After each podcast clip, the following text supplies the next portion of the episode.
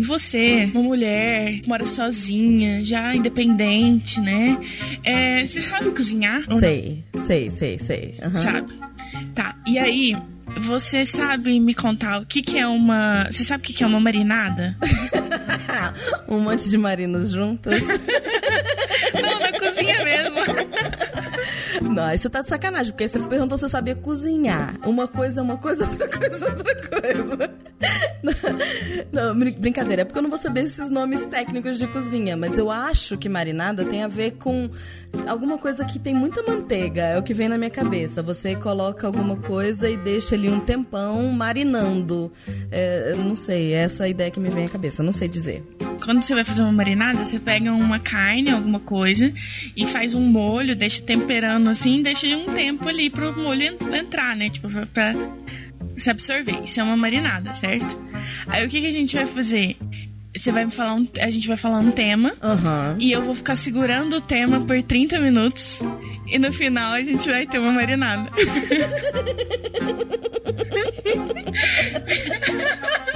Adorei. Aí é o nome do podcast. É uma, é uma marinada, entendeu? Então vão ser várias marinadas, que são vários podcasts, mas é uma marinada. Entendeu? Maravilhoso. Maravilhoso, adorei, adorei.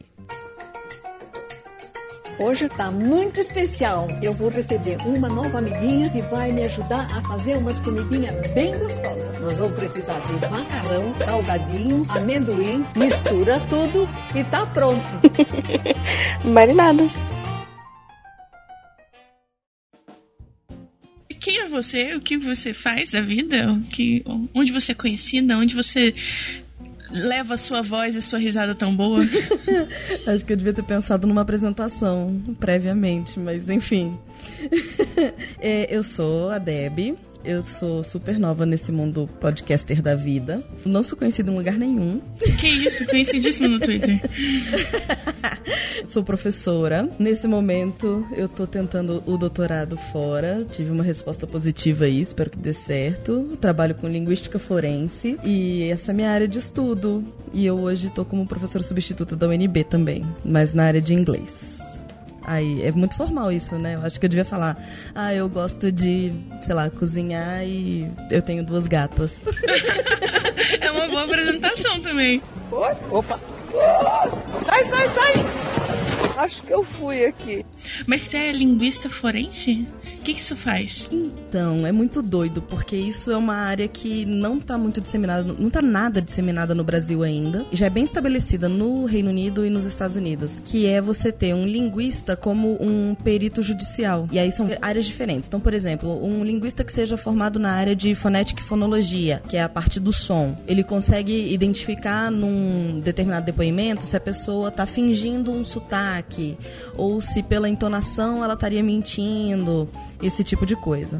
Tem um linguista, por exemplo, que consegue que dentro da da ideia de autoria, da identificação de autoria, ele vai conseguir identificar se um, um, bilhete de, de suicídio, por exemplo, foi escrito realmente pela pessoa ou se outra pessoa escreveu aquele bilhete. Uhum, é, e uma pessoa que esteja, sei lá, sumida há algum tempo, mas de vez em quando ela ainda manda uma mensagem. Aí você vai, a pessoa aparece morta e você tem uma perícia do corpo dizendo que ela morreu há mais tempo do que as mensagens. Se você tiver um número X de suspeitos, você consegue de repente identificar pelo padrão de de escrita daquelas mensagens determinado suspeito. Então é bem, bem interessante. Que legal, tipo o CSI da linguística. tipo um CSI de linguística, exatamente. É, talvez fora seja mais fácil, mais conhecido do que aqui, no entanto. É, pois é, muito louco. No, no, último congresso que eu fui, eu descobri que o mundo todo tá no mesmo patamar, sabe? A não ser a Austrália, que Estados Unidos e Reino Unido são os únicos lugares que estão tá um pouquinho mais à frente, os lugares que efetivamente você tem isso como profissão. Oi? Opa! Sai, sai, sai! Acho que eu fui aqui. Mas você também trabalha no SciCast, não vai falar do SciCast também? Ah, é. Vamos voltar tudo?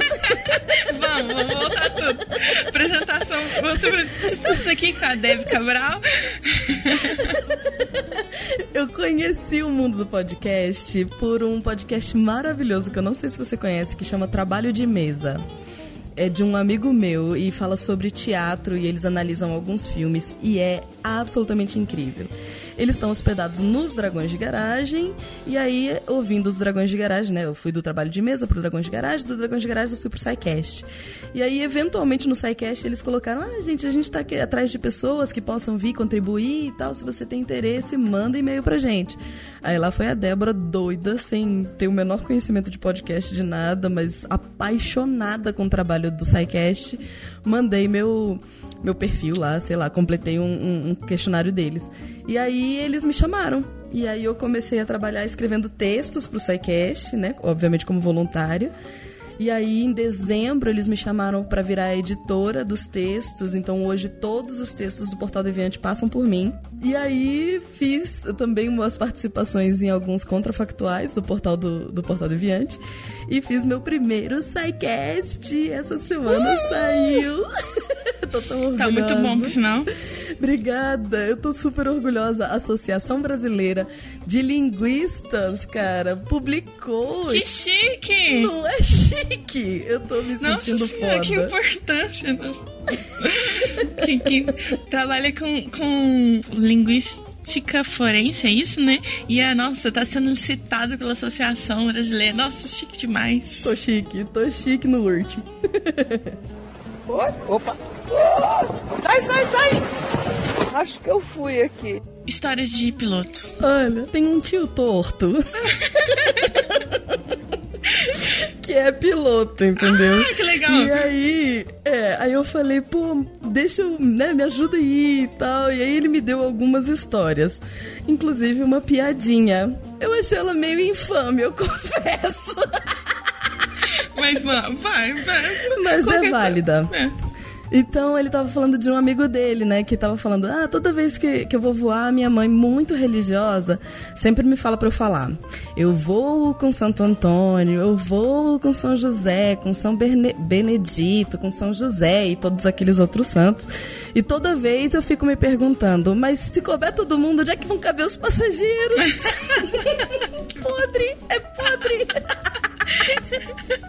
ah, mas válida, vai. vai. É podre, mas é válida. Enfim, aí ele me passou algumas histórias de piloto, efetivamente, né? Ele é piloto privado, ele não é de nenhuma grande empresa. E aí ele estava viajando uma vez.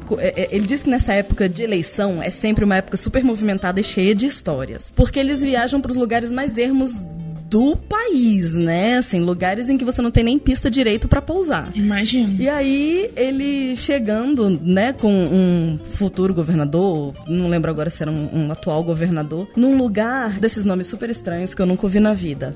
E aí, ele tá com o um avião baixando e tinha na base da pista de aterrissagem como se fosse um, um trio elétrico com várias pessoas em cima para receber o tal do governador. Na hora que eles estão descendo, Aí eles levantaram um monte de faixas e começaram a jogar fogos de artifício.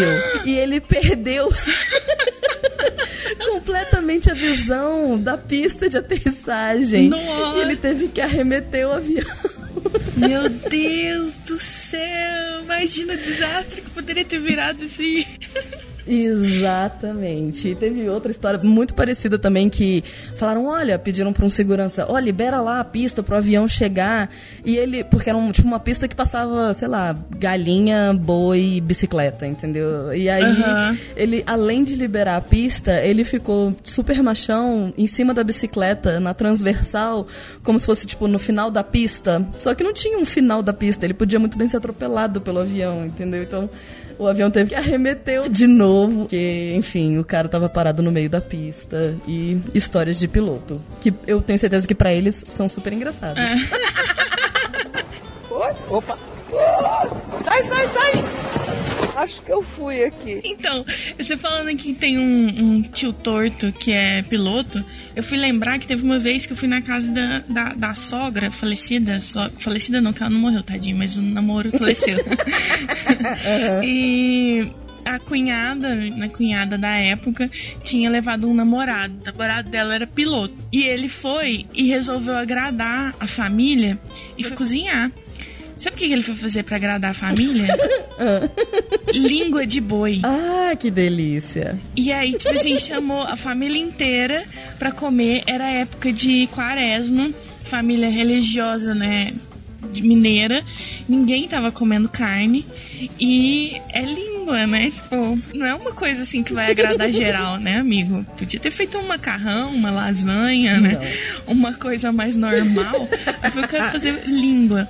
Eu sei que eu lembro certinho de ver minha sogra colocando a, a, fingindo que colocava a língua na boca e jogando um pedaço, tipo assim, no chão pra o cachorro comer, sabe? Tipo... E a pergunta que não quer calar, você comeu a língua? Comi a língua. E eu trem ruim. Puta que pariu. Eu não gosto de fígado. Não gosto de fígado. E, e a língua lembra a consistência do fígado, sabe? Tipo aquele todo mundo fala que a língua é bem mais macia que filé mignon. E realmente, imagino que seja. Porque é um músculo que tem movimento, movimenta muito, né?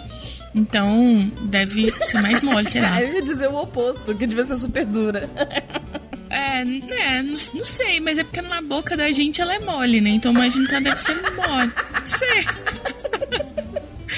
E aí, e, e, dá um trabalho do cão fazer aquilo, que você tem que. Você pega a peça e ela é muito grande. E você tem que tirar a capa da língua, que é a pele, e é grossa pra caramba. E pega, você pega só o miolo, entendeu? Então, tipo, uma peça grande não rende nada de, de carne. E a, e a consistência dela é consistência de fígado. E eu odeio fígado. Eu colocava aquilo na boca, eu trem. Uh, não, não, não ia, sabe? Nossa, nojo. Não gostei, não gostei mesmo. E eu falei pra ele, ele tá assim, ah, você gostou? Eu falei assim, ah, não.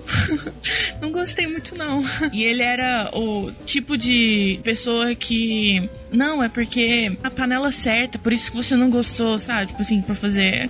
Oi? Opa! Sai, sai, sai! Acho que eu fui aqui. Tem uma história de aeroporto. Eu eu sempre fui gordinha, né? Na verdade, uhum. gordinha não, gorda. Mas antes, na época, eu era só gordinha. e aí, fui entrar no avião. Na hora que, né, abriu para todo mundo, tava eu, meu pai minha irmã. E eu tinha, sei lá, 17, 18 anos, talvez. E na hora que eu tava entrando, a aeromoça me deu um esporro. Por que, que você tá entrando agora? E eu, uai, porque, né, a fila. Não, porque você tinha que ter entrado antes, junto com os preferenciais. E eu, hã?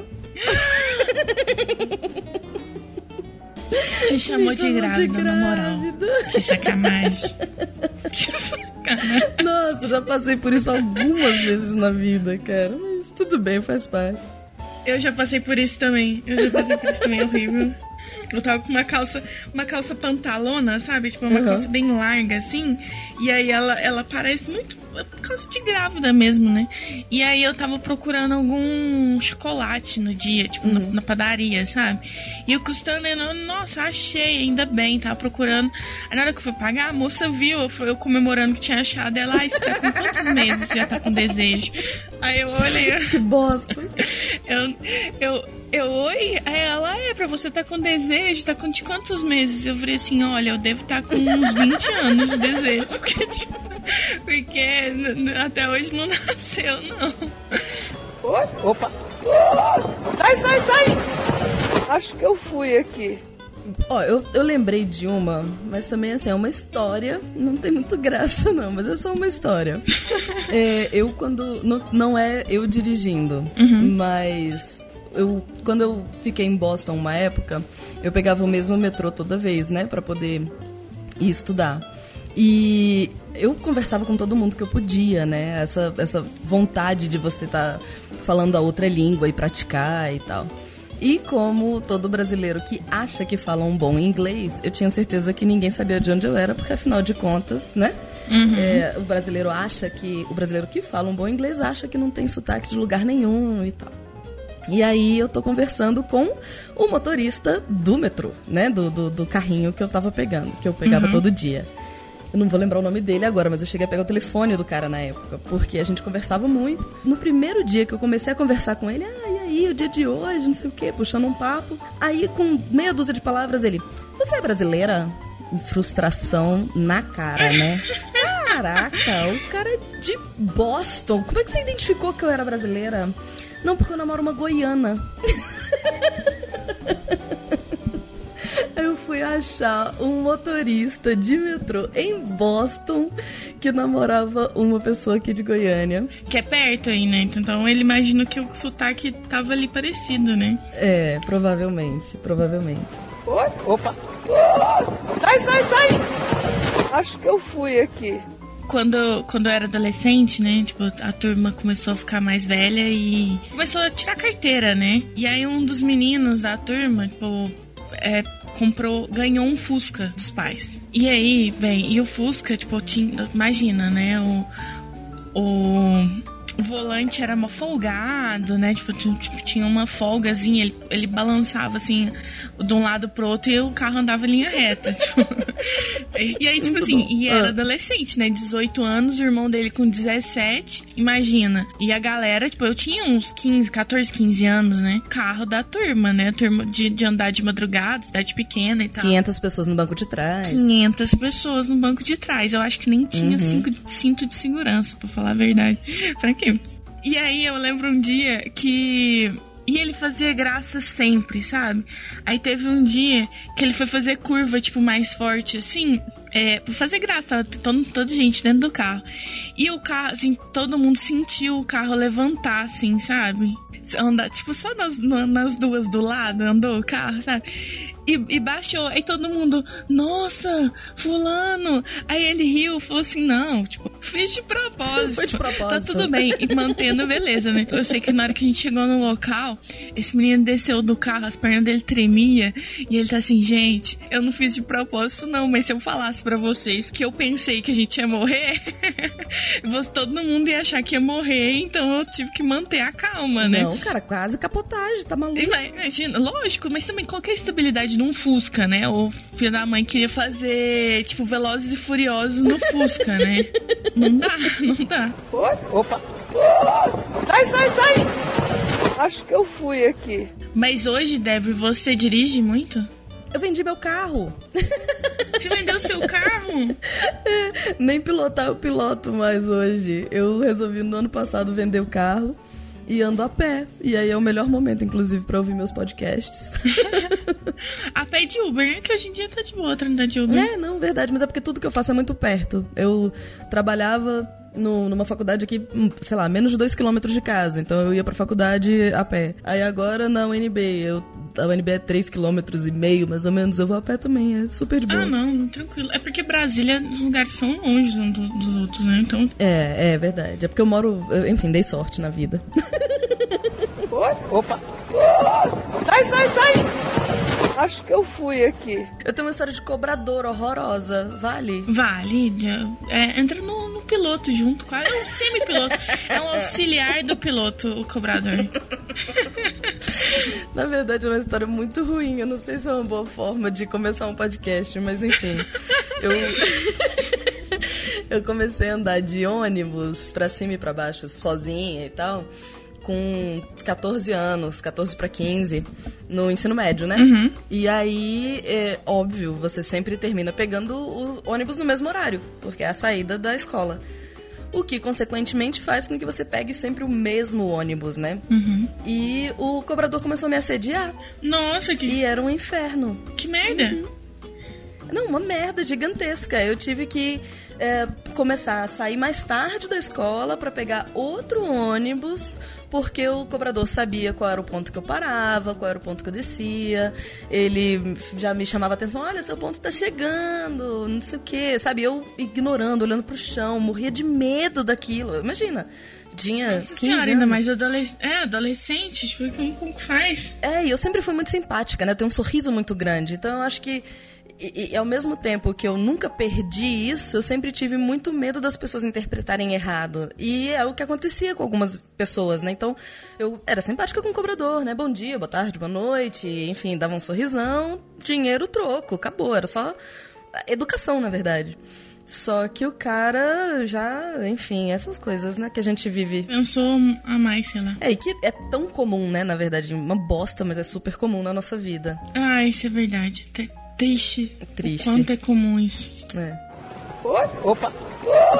Sai, sai, sai! Acho que eu fui aqui. Mas oh, a gente conversando de piloto, contando de histórias de piloto, eu lembrei aqui que essa semana da gravação, né, a gente, eu tive um congresso, congresso não, tive uma palestra aqui na faculdade, na UFO, de Berlândia, que é a abertura de um outro que vai ser um congresso no final do ano.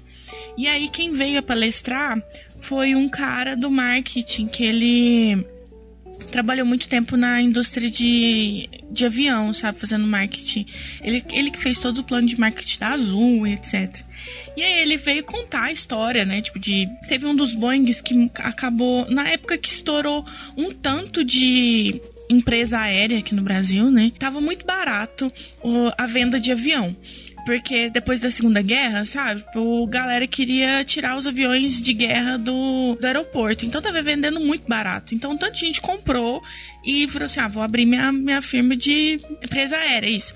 E aí tinha um dos caras que comprou, isso que eu não vou lembrar o nome agora, que ele era o piloto. E aí ele tava levando tenente da aviação brasileira, brigadeiro, sei lá, né, que é o, a, a patente lá, pra Porto Alegre. E aí tava um tempo muito nublado, ele simplesmente entrou na montanha.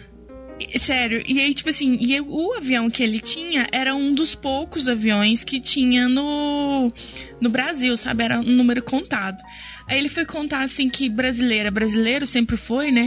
No outro ano teve carnaval. E é uma das escolas de samba do Rio de Janeiro fez um, uma marchinha chamada Zum Zum Zum, um avião sumiu, mais um sumiu, uma coisa assim. No. Falando justamente da tragédia desse avião que explodiu, sei lá, e se perdeu. Nossa, gente. Essas tragédias de avião são muito. É, eu falo, a gente quase não escuta porque elas são espaçadas, mas quando escuta, né, é uma tragédia enorme, porque é muita gente morrendo de uma vez, assim, é, é complicado. Não, e, e, e, tem, ele contando outras, né, ele tá assim, gente, vocês acham que hoje em dia tem acidente? Antigamente, vocês têm nem ideia, tinha um, um dos primeiros Boeings que ele tava falando, ele era, dava muito problema, sabe por que dava muito problema, Deb?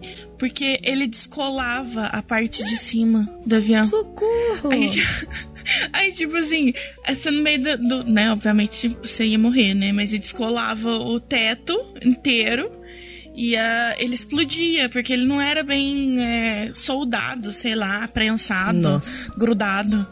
Imagina, que, que, que coisa. Enlouquecedor. Isso me lembra o melhor filme já feito em todos os tempos, que é Aperte o Cinto e o Piloto Sumiu, né? Muito bom. Eu, mas eu também lembrei de outro filme que também fala de pilotos e a gente quer que é o tema. É do uhum. Leonardo DiCaprio, aquele Prenda-me se for capaz. Prenda-me se for capaz. Bem mais recente. Bem mais recente. E muito bom também. E tem a Panam, que é a empresa lá do. fez maior sucesso do mundo inteiro sobre de aviação. Tem um com Denzel Washington também, não tem? Que foi recente? Tem, ele ganhou um Oscar, né? Mas esse um eu não, não sei que ele era um, um piloto alcoólatra.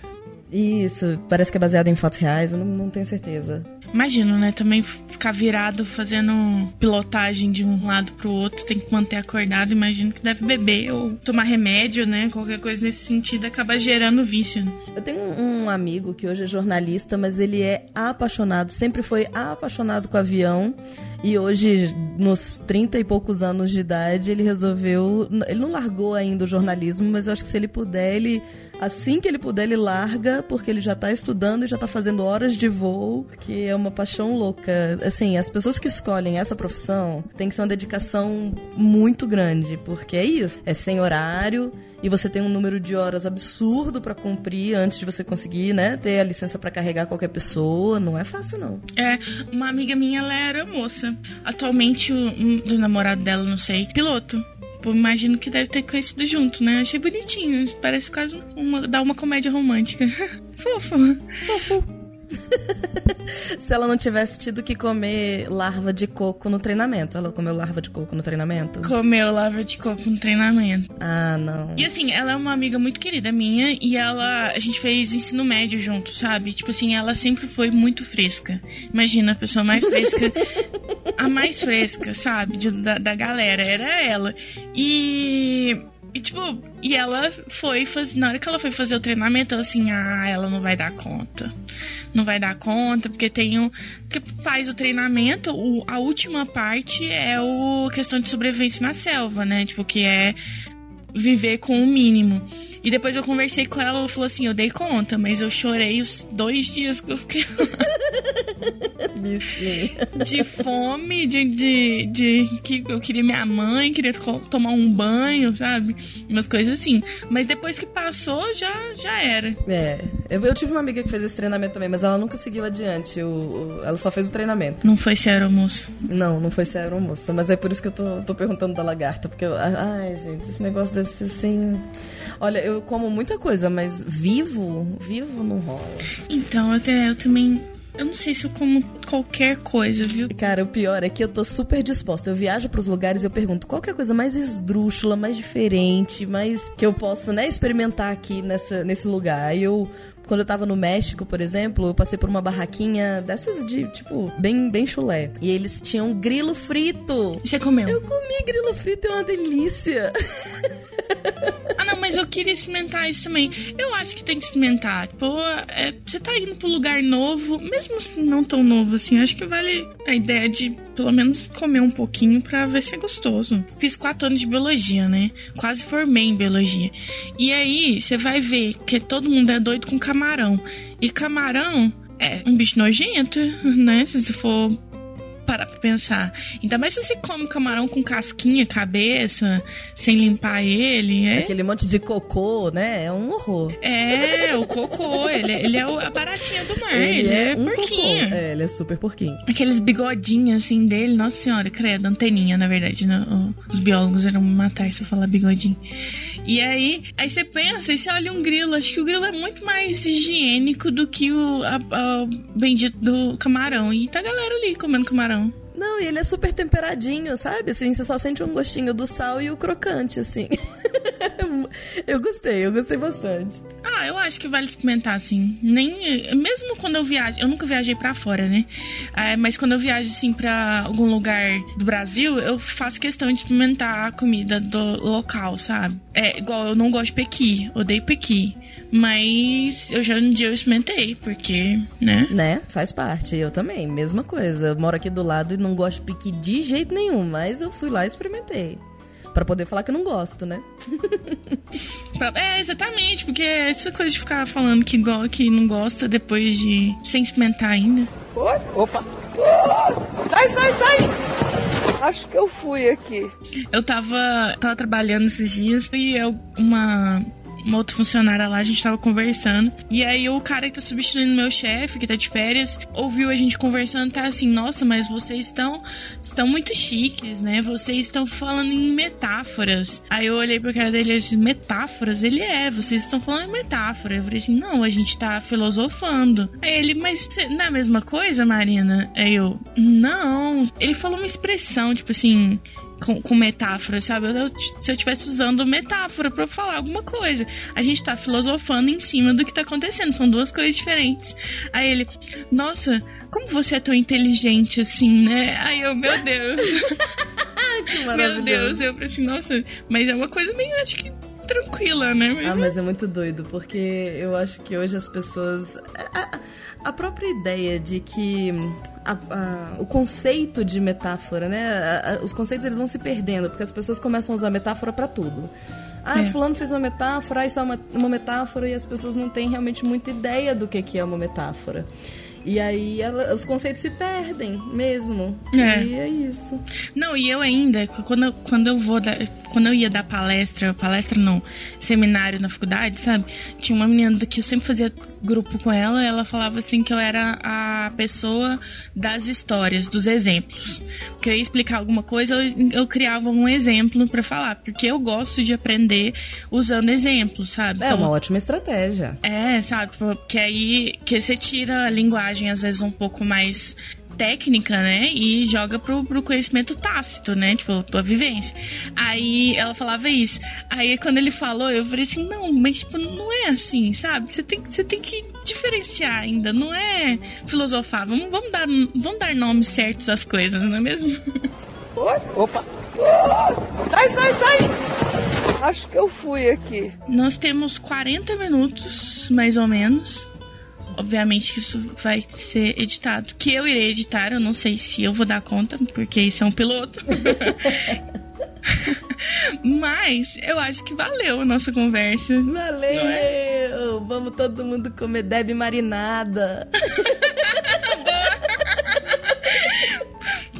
Boa, boa, ideia. E aí, tipo assim, eu quero deixar aqui ainda que a Deb está no Twitter. Qual é o seu Twitter, Deb? É arroba Deb com dois Bs e E underline Cabe de Cabral. Ih, que difícil, né? É Deb Cabe. Deb underline Cabe. Eu coloco na descrição do post. Eu quero falar que a Deb está no portal Deviante, nos textos. Todos os textos têm um dedinho dela, porque ela revisa os textos. Todos. Ela tá no, no Contrafactual. SciCast também, agora pelo menos um tem o SciCast dela. E eu imagino que você queira passar por todos os do portal Deviante. Olha, eu tô aguardando até agora a chamada pro Missangas, porque eu adoro. Já deixa o recado, né? Fica a dica. Fica a dica aqui.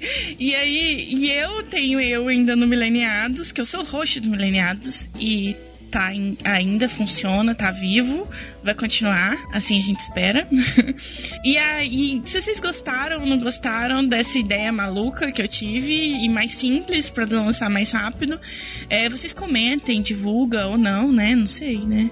Ou xinga, fala. Não xinga não, que eu sou eu fico triste. Mas fala. eu também. Ou fala, né? Assim, ah, não, olha, não gostei, prefiro de outra pegada e tal. Mas não precisa xingar, não, não ofende a mãe, né? E é isso. Muito obrigada, Deb, pela sua participação. Obrigada, lindinha. Estou muito feliz. Foi ótimo. Beijos, beijos. Tchau. Beijo.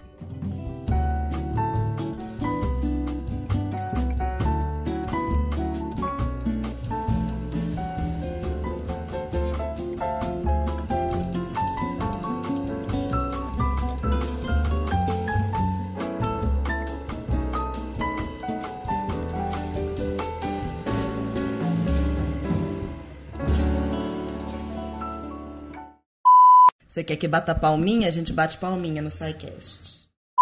Essa história da risada, eu juro. Eu, eu postei um tweet, as pessoas talvez tenham interpretado errado que eu não gosto da minha risada. Eu adoro a minha risada. Mas eu tava me sentindo super pertencente. Quando eu tava ouvindo os episódios, eu falava, gente, várias pessoas têm risada parecida com a minha, né? Eu tava de verdade muito feliz. Até me tocar que eu tava ouvindo no modo acelerado. Então a minha risada normal é a risada, tipo, em velocidade dupla das outras pessoas. Foi meio frustrante, mas